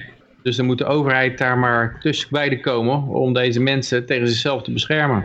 Door een verplichte helm op te zetten. En ik denk dat er dan ook een nummerbord bij moet, zodat ze gewoon beboet kunnen worden als ze die helm niet op hebben. Dus dan krijg je het fietsplaatje uit de Tweede Wereldoorlog weer terug van de Duitsers. Maar ik, vind- het wel een beetje raar. Ik bedoel, de, ik, ik hoorde van iemand die in een bejaardenhuis werkt en eh, die, die, die klaagt de stenen been over al die, eh, die, die oudjes die op de elektrische fiets gaan. Hè? Die komen echt binnen twee weken na de aanschaf van die fiets, dan komen ze al met een gebroken been of een gebroken pols binnen. Waar de fuck heb je dan een helm voor nodig? Ik bedoel, datgene wat breekt bij die bepaalde doelgroep is meestal de arm of de been of de heup. Ja, dan moet je dan een mondkapje om je ellebogen doen, dan eh, houdt dat, eh, dat Ja, tegen. ja. Ja, het punt is een beetje dat met zo'n fietsen, dat is wel, wel tricky, dat je, je voelt je veel sterker dan je bent. Normaal als je ouder wordt en zwakker, dan ga je steeds langzamer fietsen. Gewoon, er zit een natuurlijke rem op, je gaat langzamer lopen, je, je, je- alle veiligheid eh, ja, schaalt mee. Maar met zo'n elektrische fiets, dan voel je gewoon weer 18 en hups, ik je volle gas. Maar je reactiesnelheid is wel wel heel traag geworden, dus er een beetje bij uitkijken. Ja. In- inderdaad, ik denk eerder dat het met het remmen te maken heeft hoor. Dus, eh, zo, zo snel gaan ze niet hoor. Want ik, ik haal ze op mijn gewone fiets. Haal ik ze makkelijk in, eh, makkelijk in die bejaarden. Dus eh, Zo, ja, behoorlijk Ja. fit, eh, Johan. Ja, Ja, ik, weet, ja. ik weet dat als ik naar mijn werk eh rijd, dan, ja, ik heb wel eens de neiging om hem gewoon altijd op maximale snelheid te houden. Ook als het een grote bochtenboel is. maar je kan niet met 25 eigenlijk door, door, door het al te scherpe bochtjes nemen. Zeg maar. maar dan heb ik toch het idee van, ja, ik wil die snelheid niet kwijtraken. Die, die is van mij. Maar dat is een beetje zoals op de cruise control rijden. Dat is, eh, ja, dat is toch eh, ja, een beetje gevaarlijk soms. ik denk dat dat inderdaad bij die bochten, daar gaat het fout dan. eh. Ja. Zeker als het een beetje glad is of zo. ja, ja. Ja, maar ja, goed, dit was althans een, een mening hè. Dus eh, we hoeven nog niet wakker te Ja, liggen. het is er nog niet hoor. Dit is, een, uh, dit is de Centraal Planbureau. Hmm. Uh, en het Planbureau voor de Leefomgeving. Oh, jezus. Ja.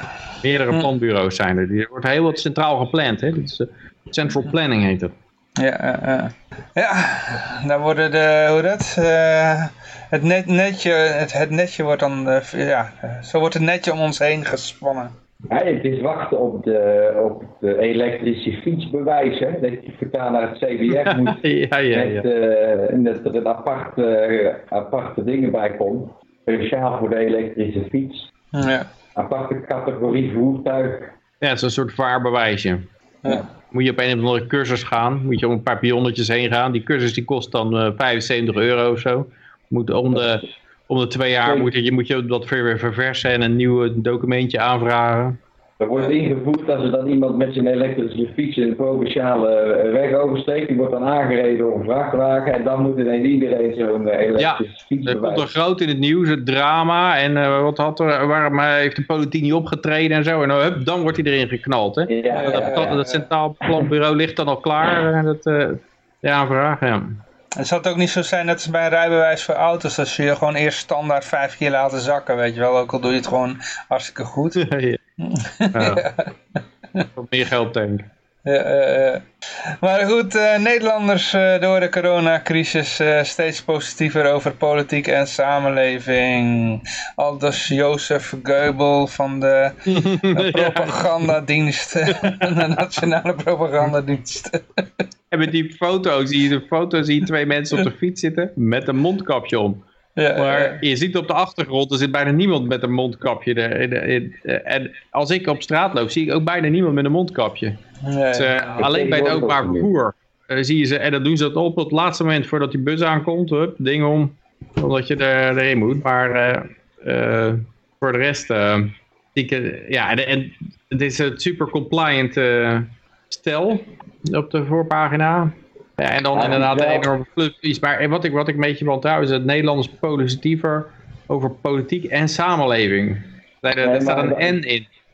Het is wel zo dat je dus, dit zijn wel weer, het is weer een beetje vertekend, dit artikel, want het is een meting die vergelijkt januari met april. En inmiddels leven we natuurlijk in juli.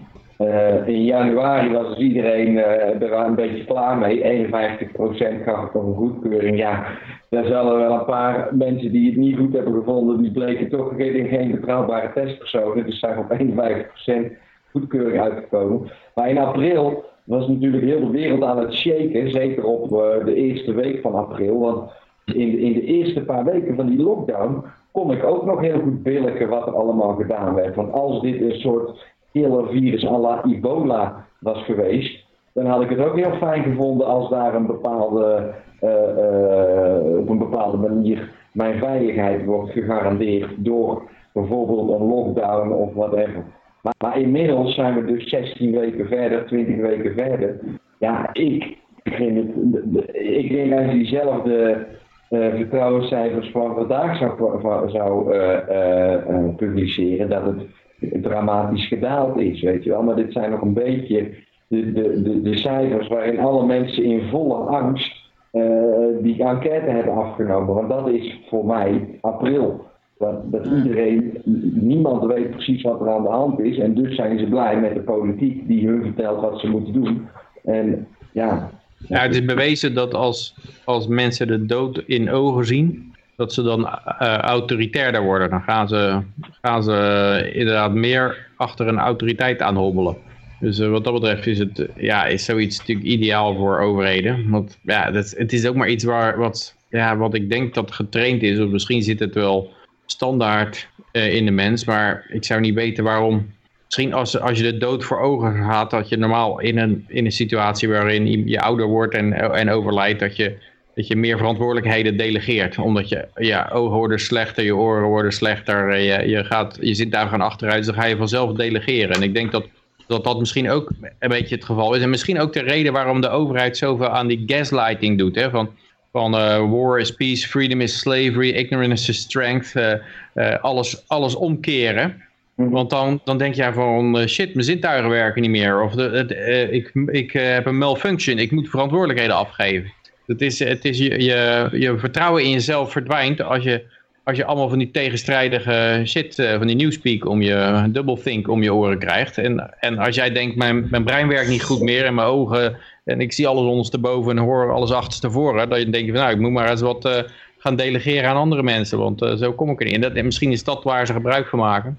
Ja. Maar dat zal hier ja, ook bij het geval zijn. Het, het, is volgens mij dus ook heel erg de timing. En dan doen ze dus net alsof dat het vandaag de dag nog steeds zo is. Maar in de afgelopen drie maanden, vanaf april tot met juli, is er natuurlijk een enorme shift die er heeft plaatsgevonden.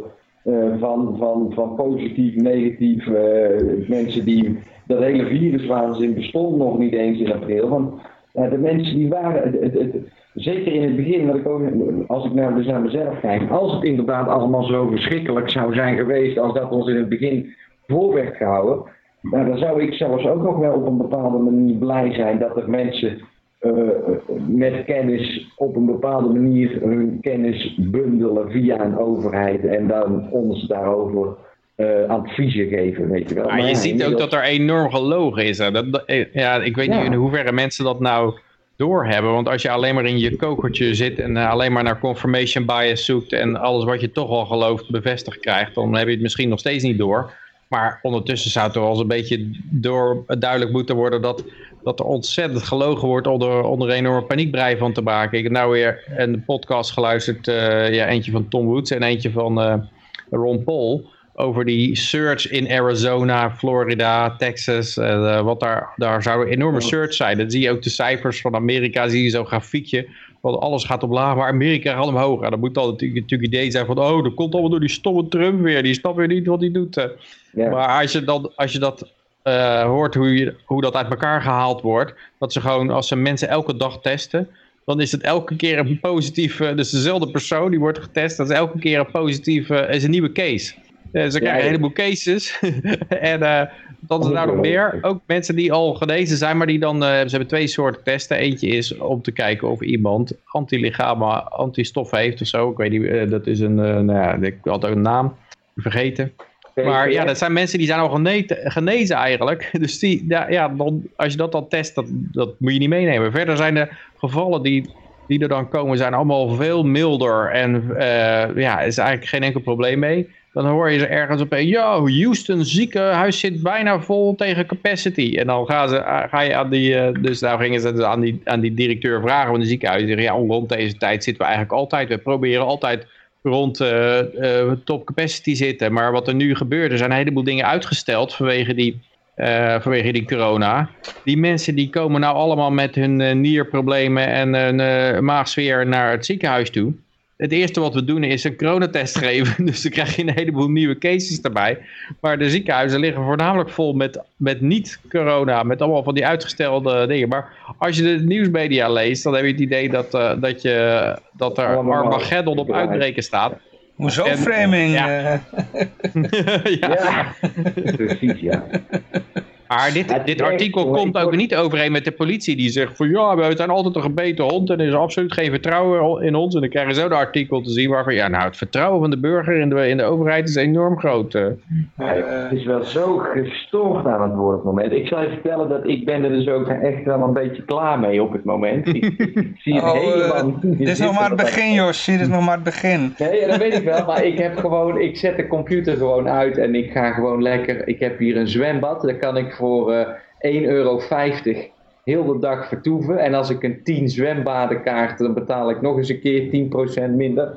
En dan ga ik gewoon lekker uh, uh, heel de dag aan het zwembad liggen, jongens. En dat is echt ja. zo, ik kan het echt jullie helemaal aanraden. Laat het gewoon lekker voor wat het is. Want dit gaat het, ik zie dit gewoon inderdaad wat jij ook zegt, Johan.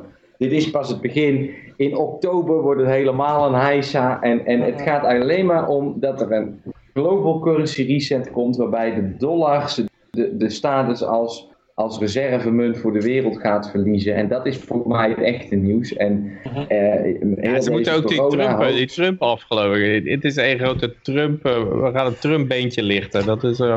Ook dat, ja, ja zeker. Want, want Trump moet inderdaad natuurlijk. Die, ik denk persoonlijk dat ze in oktober gaat het echt mayhem worden qua cijfers en hoe dat het allemaal gaat.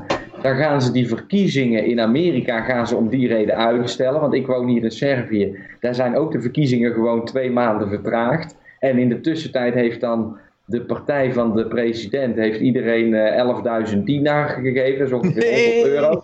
Oh. En nu heeft hij dus met een opkomst van uh, 50% van de mensen, heeft hij 63% van de stemmen hebben ze binnengehaald. Nou, moet je kijken joh. Hmm. En de rest van de mensen, die, de, de, helft heeft dus niet gestemd. Er is ook opgeroepen van, joh, hou maar op met stemmen, want het is toch allemaal, uh, allemaal bullshit.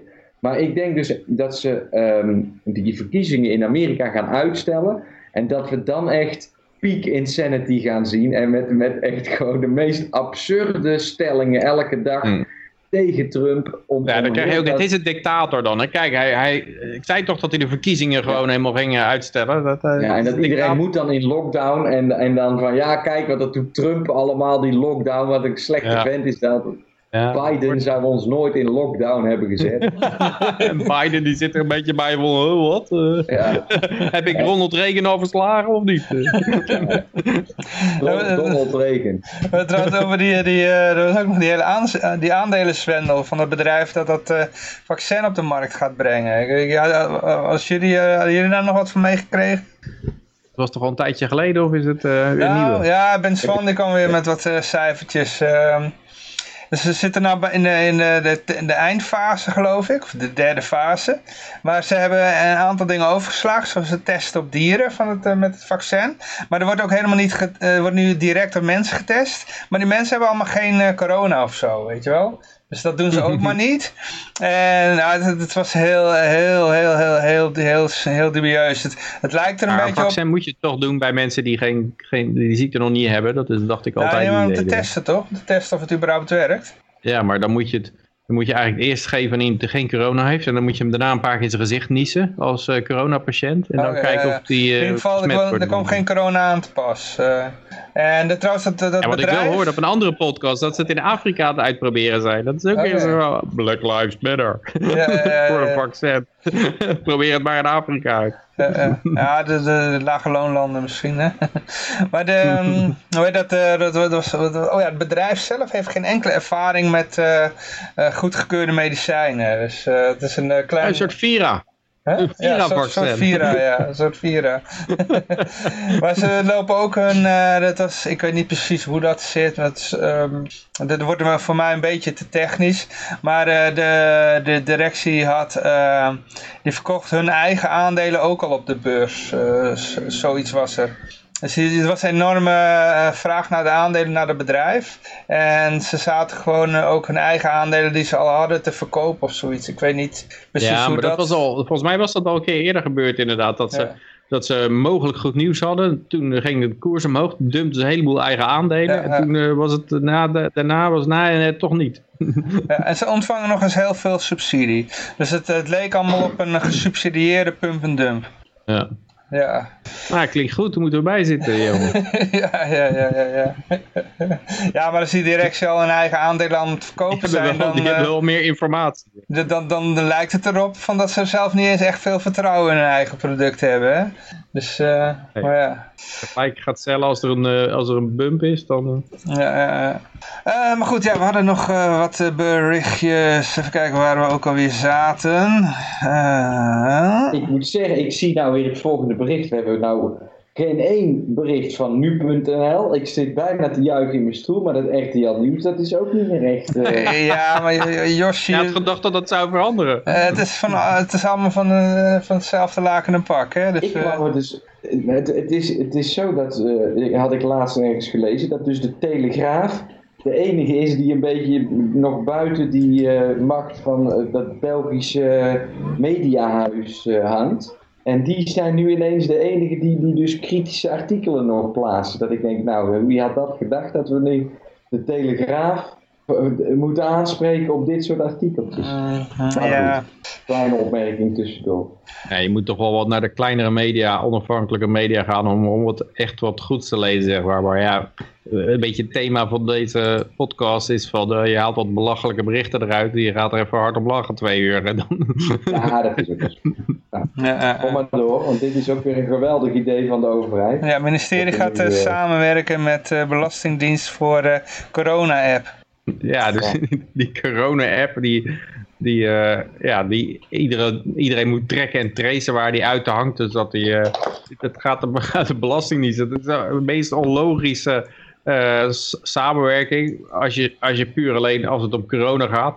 Maar ja, dat is al heel snel veranderd. was in Amerika eigenlijk al dat die hele corona-app... die ging gelijk al gebruikt worden om misdadigers op te pakken... of, of om, om wetsovertreders op te sporen. Maar nu gaat het in Nederland, zijn ze daar gewoon wat minder moeilijk mee. Het wordt gewoon gebruikt om te kijken of jij zwart werkt. Van oké, okay, uh, jij bent elke dag bij Pietje Puk in de buurt. Uh, dus uh, kennelijk ben je daar aan het werk. Maar hoe komt dat we dat niet terugzien op uw inkomstenbelastingformulieren? Ja, precies. Ja. Ik kom daar langs om een bakje koffie te doen. ja. ja, dat was natuurlijk toch al, al gaande. Dit met, je kan nergens meer parkeren en dan gewoon cash betalen of zo. Dus overal dat je met, zo'n uh, met je bankpasje moet betalen. Wat in feite ook uh, gelijk laat zien dat als jij ergens wer zou werken. Je zou dat niet opgeven, je inkomsten. Dat je dan uh, dat dat heel snel in de gaten loopt. als, je een beetje een data, als de overheid een beetje een data mining doet. -huh. Maar ja, kan toch ook gewoon je telefoon thuis laten liggen?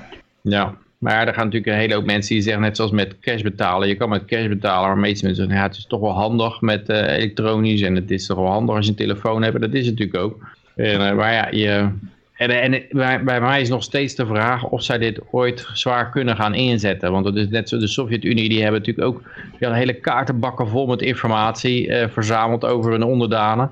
Maar het punt is natuurlijk, als jij dat gaat inzetten en het wordt bekend dat je mensen oppakt uh, met die corona-app die uh, aan het zwartwerken zijn, dan komen natuurlijk gelijk tegenmaatregelen die zorgen dat, dat die app uitgezet wordt of uh, gedisabled wordt of spoeven of, of mensen gaan een of andere oude telefoon gebruiken. Of, ja, dat, dus dat is net zoals bij die, bij die ze, hadden die, de geallieerden hadden ooit die Enigma hadden ze gekraakt van de Duitsers. Konden ze die, die berichten afluisteren van de Duitsers. Maar wisten ze ook van als wij daar nou als die Duitsers zeggen, deze onderzeeërs uh, daar en daar naartoe. En wij gaan er naartoe en blazen die onderzeeërs op. Dan weten zij ook dat ze afgeluisterd worden. En dan zijn we daarna ons voordeel kwijt. Want dan gaan ze de, de encryptie veranderen. Dus dat hebben ze eigenlijk nooit durven gebruiken, die, dat hele voordeel. Omdat ze steeds maar voor een grotere optie uh, wachten. Dat eigenlijk het idee dat we kunnen maar één keer inzetten. En dat is volgens mij bij dit soort dingen ook zo. Dat, ja, je kan enorm veel informatie over je burgers en heel veel spioneren. Maar je kan het, als je het groot wil gaan inzetten ja, dan weet ik veel, massa, uh, massa arrestatie wil gaan verrichten of zo, dan is het ook gelijk het einde. Het is de laatste keer dat je het gebruikt hebt. Ja, ja, ja. Ja, maar dan komen, dan komen ze meestal met de smoes aan en dan hebben ze een toevallige verkeerscontrole en daar vinden ze altijd een, een tas met geld. Ja. Weet je wel. Dus, ja, uh, dat denk ik ook altijd. Ja, ja, bij een toevallige controle, of ja, we waren eigenlijk heel naar iets anders op zoek, maar toen, toen ja, normaal houden ze niemand aan, ze houden alleen toevallig altijd mensen aan met een zak met geld. en... Uh, Ja, dat is inderdaad, er wordt meestal een alternatieve verklaring bijgegeven, zodat je niet denkt van, hé, hey, zou, zou ze mijn telefoon helemaal in de gaten houden, of we gaan dan staan overal. Ja, ik snap nog steeds niet waarom al die, die al dat geldtransport, we hebben die mensen nog nooit van bitcoin gehoord of zo, weet je wel, ja. Ik denk dat die echte junkies, die, die hebben geen bitcoin, denk ik. Nee, nee, nee zijn vaak uh, van die... En we weer, Johan. Welke bitcoin bedoel jij dan ja, precies? Oké, oké. Crypto in het algemeen. Mijn training, mijn bokstraining achter de rug. Ik heb mijn ziel er weer half uitgeslagen, maar dat kost dan voor een uur 8 euro. Nou, als ik dat met bitcoin core moet afrekenen, ja, dan ben ik 9,5 euro kwijt. Nee, dat, dat snap ik, dat snap ik. Maar ik bedoelde gewoon crypto in het algemeen. Ja. Nee, maar we zijn er dus nog lang niet. We moeten eerst nog allemaal aan de i-gulden. Dat, ja. is, dat is, daar kunnen we om blijven lachen. Nee, maar het is echt zo. Hey, is echt zo. Ja. Totdat, totdat die crypto-gemeenschap in gaat zien dat ze allemaal elkaar nodig hebben en samenwerken en moeten versterken, blijft het gewoon een groepje nerds wat helemaal geen deuk in een pakje boter slaat, wat helemaal nergens nergens iets Behalve jij dan, jij zit te boksen. nee, ja. ik sla ook geen deuk in een pakje motor, want ik ben pas twee weken bezig.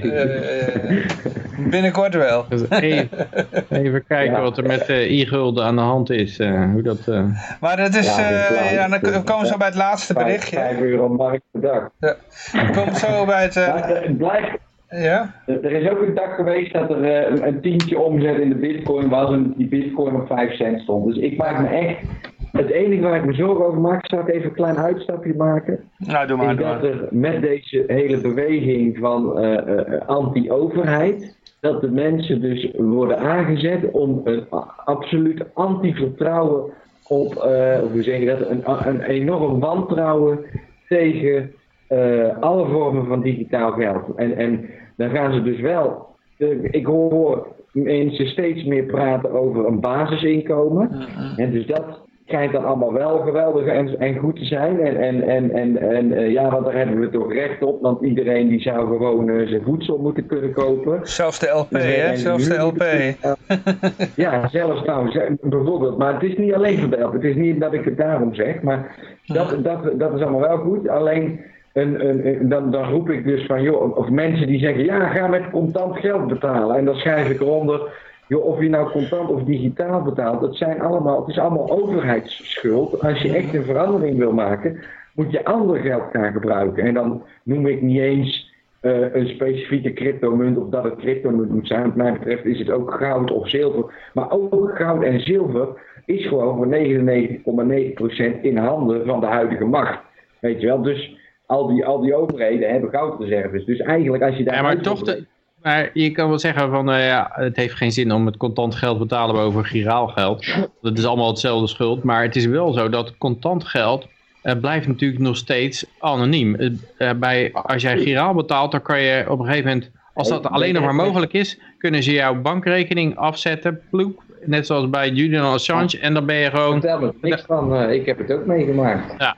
Dus en met en- contant geld, als je daar nog voor kan werken voor contant geld, dan is er nog een circuit mogelijk om te overleven buiten, buiten de, na deze Ja, sanctie. maar nu komt het dus, bitcoin en andere cryptomunten is zijn contant geld, alleen in digitale vorm. Want het gaat niet zozeer over eh, wat is contant, eh, eh, dat is dus jouw definitie van contant geld. Voor mij is contant geld iets waarover jij volledige beschikking hebt, wat je altijd kan overdragen aan een ander, zonder dat ik dus een bankpas nodig heb en, en, en het eerst uit de muur moet halen. Eh, die de crypto- goedkeuring van een derde partij heb je niet nodig. ja, dat, dat geld, dat crypto geld, ook met bitcoins, kan ik versturen op ieder moment. Oké, ja, ik moet inderdaad, ben ik afhankelijk van het, het werken van het internet. En dat het dus computers eh, eh, een volgend blok vinden. Ja, en, we hebben wel dan een paper wallet, hè? Ja, oké, ook weer zo. Maar die, eh, zonder dat het internet werkt, kun je ook niet controleren wat erop staat. Ja. Maar ehm, voor mij is een bitcoin is dus digitaal contant geld. En, en ja, dat wil niemand van mij nog accepteren dat dat bestaat überhaupt. Dan zeggen ze allemaal van, joh, je bent helemaal ma- ma- maloot dat je dat zo, zo ziet. Maar ehm, Ja, nee, je, hebt er, je hebt er een punt. Het is in ieder geval iets wat niet met een centrale knop. En, eh, iemand kan zeggen van ja, eh, jij, jouw beveling valt me niet en het wordt uitgezet. Wat, wat eigenlijk ja, bijvoorbeeld op de sociale media hebben we een enorme purge gehad. Waar een heleboel eh, YouTube en, en ehm, Reddit en Twitch Ja, die allemaal lui eraf gooiden. Zero Hedge is, is er vanaf gemikt. Hè? Die, mochten geen, ja, die mochten geen PayPal-betaling meer ontvangen of zoiets. Allemaal van dat soort, ja, Ja, dat zijn er een hele hoop. En dat is, dat is gewoon het nadeel als je een centrale, centraal punt hebt. Want als er iets is wat die linker, linker, linkse lui goed weten ook, is het om een centraal punt waar macht is, om dat helemaal te beïnvloeden. Die weten gewoon, die, die weten als... Hebben, het zijn natuurlijk centrale planners. Ze, zien, ze vinden het centrale plannen heel mooi. En als ze weten van nou, er zit iemand bij, eh, bij, bij Twitter of bij eh, YouTube die daarover gaat dan zullen ze, die gaan, eh, er is nou zo'n zo'n clubje Sleeping Giants en die zitten gewoon, eh, die zeggen bijvoorbeeld, die sturen een berichtje naar Unilever toe van, eh, ja, jullie adverteren bij eh, Facebook, en die worden geassocieerd met rechtsextremistische white supremacy, willen jullie jullie brand daarmee in aanraking brengen? En dan zijn er heel veel van die bedrijven die zeggen, oh nee, houden mee op en trekken ze hun geld terug. Ze zijn allemaal aanvallen, ook op Tucker Carlson, zijn allemaal met die aanvallen bezig om die bedrijven te zeggen Johan, van... Johan Derksen. Ja, jullie worden ge, eh, de cancel culture, zeg maar. Jullie worden geassocieerd. We gaan, we gaan Unilever, Nike of weet ik veel wat voor merk dan ook. We gaan we associëren. Door jullie advertentie zijn jullie geassocieerd met rechtsextremisten of racisme of Black Lives eh, Don't Matter of zoiets. En dan zie je dat die bedrijven heel snel de- het voordeel van de twijfel, die controleren niks. Die trekken gelijk hun geld terug. Of er zitten ook allemaal van dat soort woke mensen op die posities.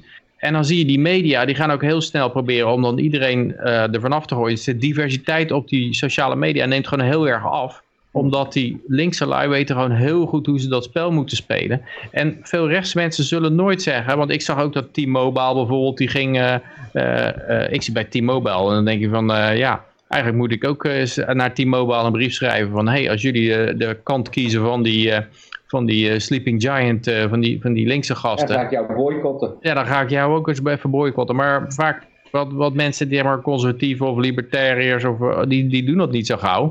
Maar het is wel iets, ja, dan, dan geef je het speelveld wel helemaal over aan, aan die gasten die, die ja, daar heel actief in zijn. En dan de hele, hele sociale media gewoon weten, weten plat te drukken in hun voordeel. En terwijl, terwijl het eigenlijk maar een heel klein clubje is. Maar ze, ze voelen goed die central planning aan, die, er, die centrale component die erin zit. En daarom denk ik dat je ook sociale media moet hebben die net zoals bitcoin gewoon helemaal onstopbaar zijn, onstuitbaar, geen centraal punt. Die, dat ze gewoon zitten denken, we willen aanvallen, we willen die, we willen die vent daarvan af hebben. We willen die mening gewoon plat drukken, maar we weten niet waar we naartoe moeten om het te kunnen doen. Ja, ja, ja. Nou, Yoshi, noem even een paar alternatieven op. noem even een paar. Komt er wel langzaam, ja. Noem er een paar. alternatieven op, op, op YouTube of op, op Facebook of wat? Nou, een paar, eh, van de, de, paar decentrale, media, decentrale sociale media. Memo hebben we... Ja, de eerste lijkt mij memo.cash. Die, die eh, kennen we allebei wel, denk ik. Ja. Uh, library.tv staat tegenwoordig veel in het nieuws. Uh, je hebt, uh, ja, daar ben ik nou even... BitChute, maar BitChute is niet uh, decentraal geloof ik, maar dat is een zo'n alternatief. Als je daar naartoe gaat, dan gaan zij, zij ook daar naartoe, denk ik. BitChute. Ja, ja je, je hebt Rebus, dat is een soort Facebook, maar ja, die heeft in totaal iets van 500 gebruikers of zo, weet je wel. Dus dat is ook niet wat je wil, want ja, als je dus, dat is vaak het probleem. Als ik een YouTube filmpje plaats op Library of ik plaats een YouTube filmpje op YouTube. Oh, daar gaan we alweer. Als ik een filmpje plaats op Library of ik plaats een filmpje op YouTube. Dan uh, uh, ja, krijg, ik op, krijg ik op de ene krijg ik één, één view en op de andere krijg ik er 30. Weet je wel? En het gaat er uiteindelijk om waar krijg ik het meeste kliks. Want ik wil een boodschap naar buiten brengen. Dus ja, het, is, het gaat ontzettend moeilijk, die transitie. En alleen door... Nou, je hebt al één view, dat is al, een, al heel wat, hè? Ik heb uh, Vrijheid Radio heb ik ook op de library gepost. En ik heb ook op de library gepost en ik kreeg nul views, dus uh, ja. Mm, mm, mm. Ja, en het, ik vind ook het nadeel van ik... Uh, ik zal wel eens kijken Ik was, zag dan voor Twitter was dan een parlor, parlor of zo, een alternatief, maar als je daar dan naartoe gaat, dan zit er ook vaak inderdaad dan een heleboel alleen maar rechtsextremistische figuren die er ook echt afgegooid zijn. Die zijn er naartoe gegaan. En dan als jij dan naartoe gaat, dan vind je daar eigenlijk niet zoveel interessants, omdat er eigenlijk niet zoveel uh, interessante mensen zitten.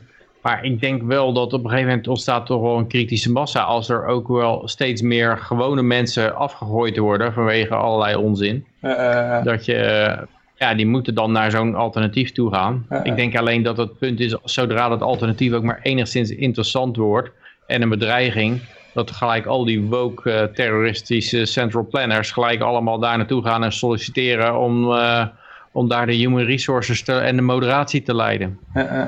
Ik zit even te kijken, ik heb hier dus uh, mijn interview met Adam Kokesh op 9 mei 2020 heeft op library.tv heeft hij views. Wow. En op YouTube, ja, zit ik toch wel makkelijk op 50. Oké, ja, ja, Ik weet het niet hoor, ik, moet ik even klikken dan. Hm. Voor hetzelfde interview. Maar uh, het, terwijl het, ik, het, nog een tijd te gaan. Dat, dat aan, aan Adam Kokesh heb ik alleen die library.tv link gedeeld. En, en dat is de enige link die ik een beetje heb doorgespeeld. Dus oh, dat, dat is Adam Kokesh die heeft hem bekeken. Dat is die ene view. Ja, 31, 31 views op, op YouTube. Dus ja, dat is ook niet zo gigantisch veel, maar... Ja, ik had, nou goed, ja, maar ja, in ieder geval, uh, we komen een beetje aan het einde aan. Ik heb nog één berichtje over die uh, reef op de Dam die niet doorgaat. En uh, ja, wat ik er eigenlijk nog niet bij had gezet, maar misschien wel belangrijk om te vermelden. Want die zag ik net nog op de, de, de Facebookpagina van LP voorbij komen.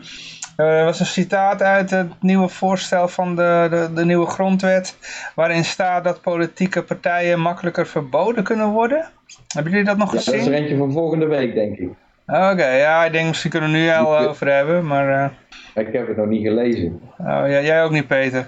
Wat heb ik nu niet gelezen? Uh, nou ja, dat ze de, willen in, in, in die nieuwe grondwet willen ze het dan uh, makkelijker maken om politieke uh, partijen te verbieden.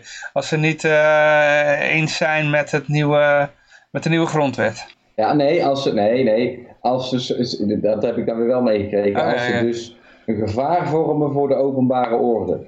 Oh, oké, oh, ja, dat is ja. lekker vaag. Daar kan je alle kanten mee op inderdaad. Ja. Nou, voor mij las ik, Ik van... dacht dat ze de eh, kiesdrempel gingen opvoeren. Want je hoort ook vaak van die mensen zeggen van... Nou, ja, het wordt in Nederland ook, ook nooit wat. Want je hebt zoveel van die, van die kleine splinterpartijtjes. Die, eh, en, en eigenlijk is dan het idee van... Ja, de kiesdrempel moet opgevoerd worden. mhm. En daarmee kan je natuurlijk elk nieuw initiatief eigenlijk in de, in de grond boren. Ja. Maar eh, dit is ook een methode, ja. Ja, ik meen het eh, te lezen dat er stond als het niet strookt met eh, wat, wat er in de nieuwe grondwet staat. Maar ik had het alweer weggeklikt, dus eh, ja. Maar anders houden we dat Nee, gewoon voor ja, volgende dat week. We houden het gewoon voor volgende week. Voor volgende We week. zitten al een beetje tegen Het het, is wel einde. een belangrijk artikel. Ja, we zitten al een beetje... Het is weer een nieuwe, eh, nieuw, nieuw ideetje van eh Olongren, dus eh, dan weet je alweer genoeg. ja, ja. Het zal alles behalve Ja, democratisch zijn. Wat mij wel altijd opvalt is dat, eh, dat bij libertariërs lopen al de hele tijd, al, decennia lang te klagen over het afname van de vrijheid en, ehm, en, en heel theoretisch vaak over allerlei eh, verhandelingen over ja, consistente moraal en eh, allerlei economische verhalen en zo.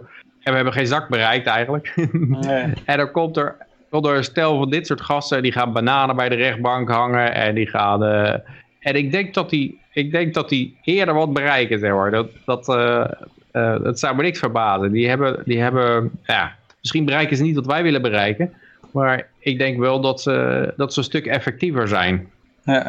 Ja, maar ze hebben de timing in dat opzicht mee, want zij hebben veel pakkendere voorbeelden, weet je wel. Want wij roepen dat in theorie onze vrijheid afneemt. Maar ja, eh, toon het maar eens aan, want niemand die het ervaart. Maar nu moet iedereen met een mondkapje op in de bus zitten. Ja, dan Ja. heb je wel, weet je wel, dan heb je dat in ieder geval mee. Dan raakt het Maar mensen het echt. En dan... het is voor onze gezondheid.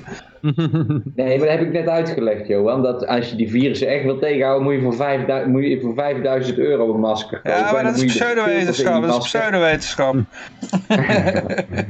Jij gelooft in die Moet je met zo'n complottheorie. hazmat suit gaan rondlopen. hè, Zo'n eh, opgeblazen, overdruk Ja, hazmat Nee, maar ook, ik, ik las, ik, ik, ik weet niet precies wat of hoe. Volgens mij had ik het gezien, want ik lees niet zoveel. Maar er werd in, uitgelegd dat als er een arts, een chirurg in het ziekenhuis uit wordt gerust met een mondkapje, dan doet hij hem niet zelf om. Daar staan er twee assistentes naast en die doen dat mondkapje voor zijn mond en dat werkt het. Maar als jij je zegt, en die assistentes hebben dan al handschoenen aan, snap je? En die, de, de, de- de- ja, de, hele gedachte dat zo'n mondkapje ook maar iets bereikt, is gewoon zo absurd, jongen. Ik weet het niet. Ja. maar Ik zit er dus zelf aan te denken om ook, eh, als er weer een lockdown komt, om gewoon elke keer in pro- hier een protestmars te gaan organiseren. Maar dan denk ik bij mezelf, ja, moet ik niet doen, want Ja, En dan je- trekken vraag ze me mijn probleem. En Josje, moet moet er nog even bij zeggen, dan die chirurg, die, die weet wel, de, onder hele zware condities worden ze helemaal gedesinfecteerd en eh, ja, iemand anders doet zijn mondkapje op. En dan nog krijgen al die mensen, nou niet alle mensen, maar eh, er komt er regelmatig voor dat iemand met een eh, ziekenhuisbacterie eh, eindigt. Dus mij mijn schoonmoeder Nou, is onder andere. multiresistente, een multiresistente jongen is dat dan. Hè? Ja, mijn schoonmoeder al dat twee keer jij- toe, hè. eh, twee keer toe geopereerd en dan bleek er een ziekenhuisbacterie nog eh, te, te liggen. Ja. Ja, en, en, en, en al, al die, al die, eh, al die eh, moraalpiraten in de bus, dat als je zonder mond, mondkapje binnenloopt, dat ze zeggen, hey, je moet wel je mondkapje opdoen. ja, ja. Ik begrijp het niet. Nou, die Dan leven ze, ze schreven ja, hebben onder de virussen. Ja. Nou, die, die buschauffeur die ik had eh, de afgelopen dagen, die, eh, die waren allemaal heel relaxed hoor. Zij, die, eh, want ik had er nog Ik niet, dus gewoon... ik had er je helemaal niet aan gedacht. Ik, ik had er helemaal niet aan gedacht. Ik had ze wel bij me. Ik had hem helemaal niet opgedaan. Toen zat ik in de bus en eh, toen las ik zoiets van mondkapje verplicht. En, en er werd ook nog omgeroepen. En ik was de enige in de bus en ik denk, oh shit, eh, sorry eh, chauffeur. Oh, maakt niet uit hoor. Dus ik, ik vind het niet erg, zegt hij zo. dus nou ja. Je moet het er gewoon om je arm, om je arm dat mondkapje. En dan zeggen, als iemand je erop aanspreekt, toon mij maar aan dat hij voor mijn mond moet zitten. Nou, en Ja. niemand die het kan, dus dan eh Ja. kun je lekker de hele tijd discussiëren over de onzin van de pandemie-hoax. En over, het, eh, over, de, glo- over de globale valuta-herwaardering die eraan zit te komen. En Ik zou, dan, hem, eh, eh, ik, zou dat, ik zou dan voor je mond zo'n dameslipje doen, zo'n tanga ding, zo'n tanga slipje en dan dat mondkapje om je middel, om je, bij je kruis. ja, zo. ja, ook- ook. Ja, ja. Maar goed, eh, dan kunnen we even bij het laatste berichtje. ik, eh, ik, was ook, ik, had, ik had me verslapen vanochtend, ik had niet in de gaten. ja, ja, verkeerd omgedaan. komen we bij het laatste berichtje. Eh Reef op de Dam is, niet door, mag niet doorgaan, onveilig. Maar het is Ja, een, ja, het is een hè? Ja, ja, ja. En het excuus dat, er, dat ze gaan was, het was te vermakelijk. Dus Ja. als ze wat bozer waren geweest, het was wat meer demonstratie, wat minder reef, dan, was het, dan had het wel gemogen. Maar het was, eh, ja, het is, het is toch dat, dat, eh, dat christelijke weer van, je mag geen lol hebben, of dat eh, religieuze eigenlijk. Het is, het, dat lol is het probleem. Als het maar, als het maar Ja, als het maar ellende is. zijn, dan is het wel geestelijk. Ja. Ze, ze hadden gewoon de, prodi de prodigy moeten uitnodigen.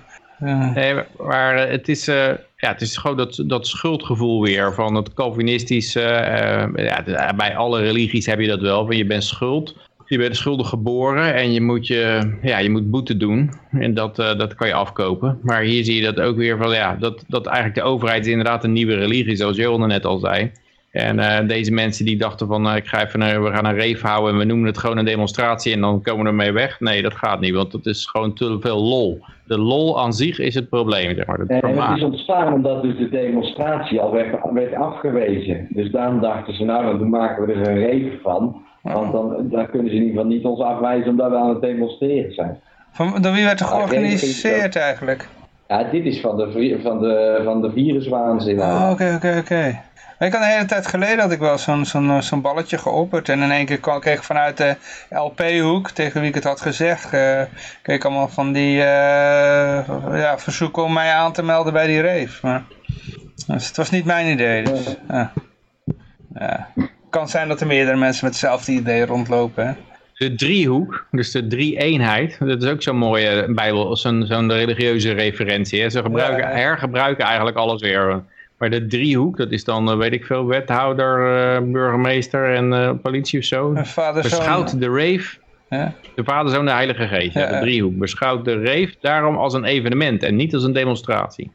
Ja. En als het evenement is, dan mag niet. Oké. Ja. Ja, het is om te janken. Maar ja, je kan er maar beter om lachen. Want Nou, ik, ik, ik, ik ben dus ik ben blij dat het in de zomer nou is en ik schuif het lekker allemaal aan de kant. Ik ga lekker uit het zwembad liggen en het- ik denk er lekker niet aan. Ik Als- neem mijn, eh, mijn boekje Als- Servische woordjes mee. Als ik het had georganiseerd, dan had ik het gewoon spontaan gedaan, weet je wel. Net als een, eh, een project X, weet je wel. Gewoon, eh, ja, Ja, het is moeilijk om dat, eh, om dat te doen waarschijnlijk. Zonder, maar geen eh, vergunning daarvoor dat het in de gaten vragen. loopt. Gewoon, gewoon, je maakt een event aan en je ziet wel wie erop afkomt, weet je wel. Ja, Maar het is, ik vind het hoopgevend dat, dat er toch een grens lijkt te zijn. Waarbij ook de Nederlandse burger iets heeft van. nou, niet, niet allemaal. Want er zijn een heleboel mensen die gewoon happy opgesloten zitten. En te zitten te bibberen onder de tafel met, met desinfecteringmiddelen. Maar dat er toch een hoop Nederlanders wel zijn die, die ook denken van. Nou, nou gaat het me toch een beetje. Dit gaat toch een beetje te ver. En ik ruik een beetje iets dat er hier iets niet klopt. Die zit een luchtje aan. Ja, dat geeft me, geeft me wel weer hoop. eh. ja. Ja, maar ja, goed, het is nu ook wel extreem. En dat dit er allemaal voor nodig is om die mensen wakker te schudden, is ook wel weer absurd natuurlijk. Want Ja. als je je Maar ook maar een, dat- een halve dag verdiept in het geld, dan kom je erachter dat het één Ja. grote leugen is. Ja. Dus ja, Maar ik denk dat als het, als het geld gaat en het wordt, eh, de, de- eh, wat is het ook weer, The Death of Money of eh, when, when Money Dies, is zo'n boek Ja, erover, ja. Dan, eh, dan denk ik dat het wel een heel stuk harder gaat. Want die, eh, ik denk dat mensen als ze een lege maag hebben opeens een stuk beter kunnen nadenken of zo. ja, dan is het ineens noodzakelijk, hè? dat denk ik ook. Ja. Maar, Maar eh, dan is het wel te laat natuurlijk. maar eh, Peter, zie je het al een beetje terug dan bij de aantal bezoekers op vrijspreker.nl? Ja, wat is wat omhoog gegaan ja, met deze... Het is toch bij dit soort dingen dat, dat mensen opeens zich weer herinneren. Hey, even kijken of Vrijspreker daar nog wat over te melden heeft. En de, en de LP eh, heeft hij ook een, is het ledenaantal, ledenaantal al verdubbeld? Dat zou ik niet weten. Uh, uh. Zou een keer kunnen vragen, ja. Het, uh... Ja, maar goed, ja, we zijn aan het einde van het programma. En uh, we zijn door de berichten heen. Uiteraard zijn we er volgende week weer. Uh, donderdag hebben we een uh, hele speciale uitzending. Als u zich afvraagt van waarom heeft Johan zo'n kleurrijke achtergrond. Nou, dat komt namelijk doordat we het don, morgen, donderdag, gaan we het hebben over drugs. Dus vandaar deze specie achtergrond en mijn kop die is blauw zie ik. Ja, dus dan hebben we een antropoloog ook in de uitzending, net als vorige week. Alleen die van vorige week die was wat negatiever, deze is wat positiever. En uh, ja, goed, die, daar gaan we dan even mee praten. Hij heet oh, Thomas, Thomas, wat was de achternaam? Ook? De achter... weet ik weer. Uh, Oké, okay, wat een Italiaanse achternaam. Uh, goed, die hebben, daar, gaan we morgen dan mee praten. Dus uh, goed. Dat is allemaal bij Stuurloos. En volgende week zijn we er gewoon uiteraard weer. Ik wens iedereen nog een vrolijk en vooral heel erg vrije week toe. En ik zou zeggen, toedeledokie, hartstikke idee. Mar okay. Martinelli, Martinelli. Martinelli, ja, Martinelli, Martinelli. Ja, ik zou zeggen, nou ja jongens, hartstikke idee, hoppakee. En tot de volgende keer.